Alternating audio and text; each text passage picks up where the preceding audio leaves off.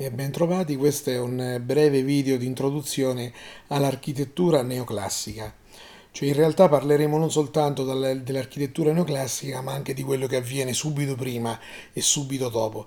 Iniziamo mh, vedendo qualcosa dell'architettura del 1700. 1700 è in realtà un anno molto importante perché in questo secolo eh, si compie il passaggio all'età moderna. Questo secolo è caratterizzato dallo sviluppo dell'illuminismo, dalla rivoluzione francese e dal punto di vista architettonico eh, sicuramente ancora il barocco ha un ruolo centrale. Il barocco in realtà viene chiamato rococò, eh, anche perché mh, diciamo così, si abbandonano forse in parte tutti gli studi spaziali che in quel momento erano stati fatti per dedicarsi soprattutto alle decorazioni. Quindi l'architettura rococò è proprio un'architettura ricca, ricca di decorazioni. Eh, le, le, decorazioni diventano un elemento importante e, e queste architetture spesso vengono realizzate anche in modo ripetitivo, cioè architetture anche spesso simili una dall'altra. Ma da un altro lato, però, oltre allo sviluppo del, del Rococò, che è sicuramente centrale, eh, lo sviluppo della razionalità tipico dell'illuminismo porta anche un pochino al recupero della classicità, gettando le basi per l'architettura neoclassica. Allora, nel 1700 ehm, segnaliamo l'architetto Filippo Juvarra che opera a Torino, che opera elementi, elabora degli elementi classici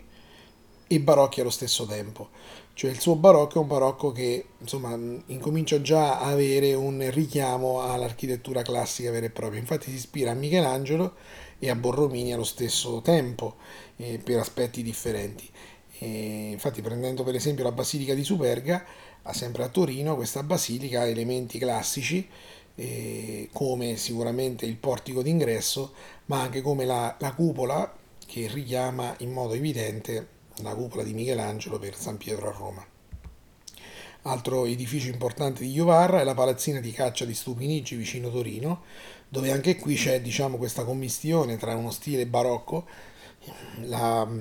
la, sala centrale da dove si sviluppa tutto il progetto ha una forma ellittica, quindi tipica del barocco, ma con la monumentalità, la simmetria e la classicità degli altri elementi che completano l'edificio. Venendo al neoclassico, eh, il neoclassico si basa su alcuni punti fondamentali che sono innanzitutto nel, nel 700 a Roma si riaprono, cosa che era già stata fatta nel, nel 1400, si riaprono vari scavi e subito, quindi scavi al centro, al centro di Roma, nel foro romano e successivamente scavi anche a Pompei ad Ercolano.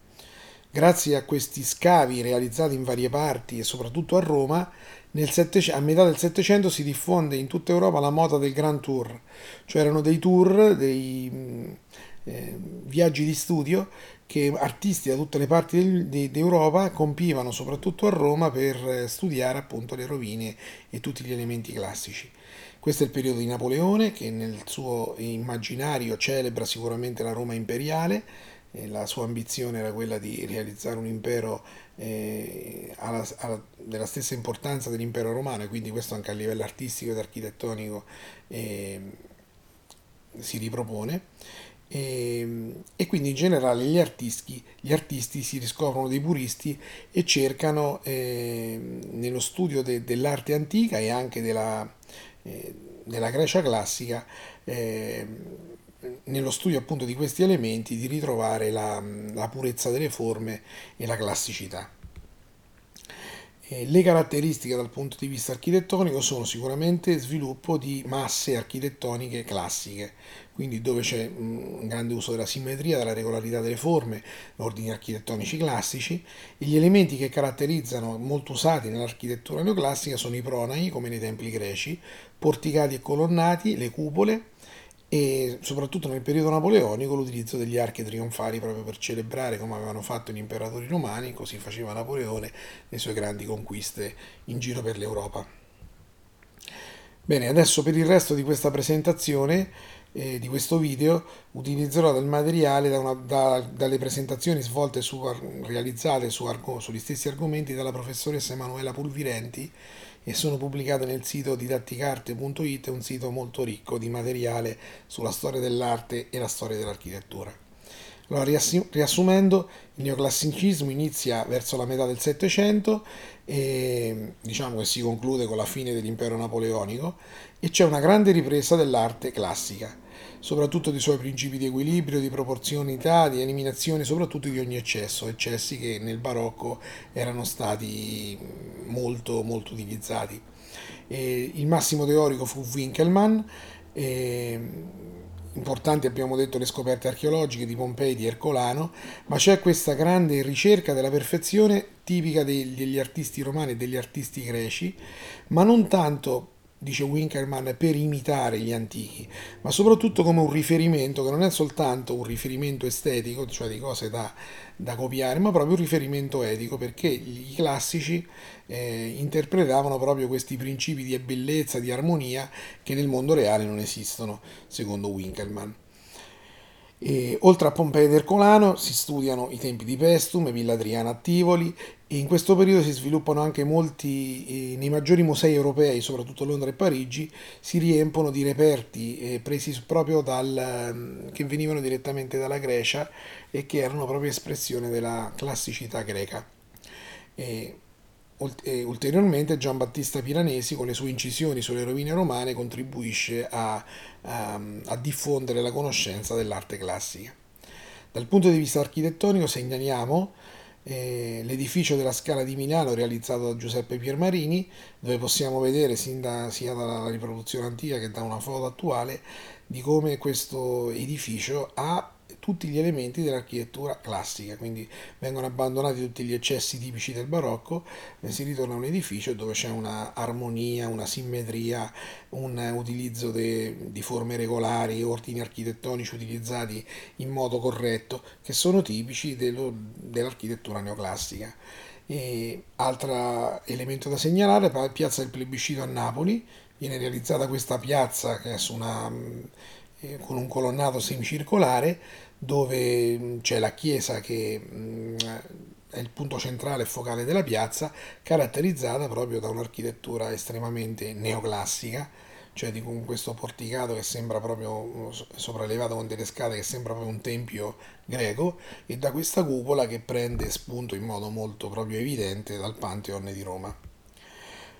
Bene, nel, eh, diciamo così, successivamente all'architettura neoclassica o in, in, in, parte in sovrapposizione all'architettura neoclassica, la ricerca dei valori nazionali, che era un po' presente in, tutta, in molte parti d'Europa, porta alla riscoperta anche di, di, altri modelli, quindi non soltanto il modello classico, ma il modello romanico, gotico, rinascimentale. Quindi si parla di architettura roman- neoromanica, neogotica e addirittura anche neorinascimentale, che sembra quasi un controsenso, no? perché già l'architettura rinascimentale era un riprendere l'arte classica.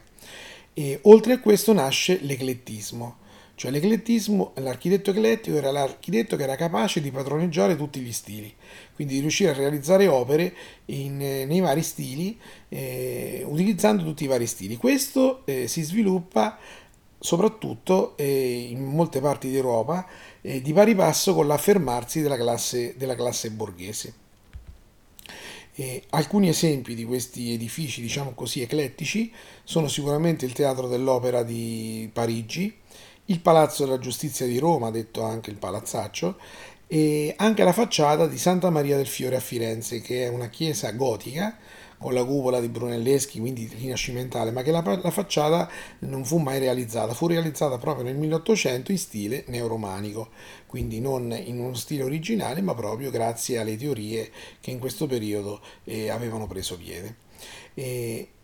Successivamente all'eclettismo o parallelamente all'eclettismo, eh, con l'avvento della rivoluzione industriale ci sono i primi studi di materiali innovativi. In questo caso si parla dell'architettura degli ingegneri, eh, dove si cerca di realizzare eh, edifici con i nuovi elementi strutturali. Uno degli esempi, dei primi esempi è il Crystal Palace, eh, realizzato a Londra per la per un'esposizione universale del 1851, che è una gigantesca serra di ferro e vetro. Quindi si sperimenta anche la possibilità di realizzare questi edifici in modo rapido e poi volendo anche di smontarli, diciamo così. L'esempio sicuramente più evidente è quello della Torre Eiffel, anche questa realizzata a Parigi per l'esposizione universale, fu eh, costruita tra il 1887 e il 1889 alta 324 metri, è costituita da 18.000 pezzi che erano imbullonati o saldati tra di loro. Nel,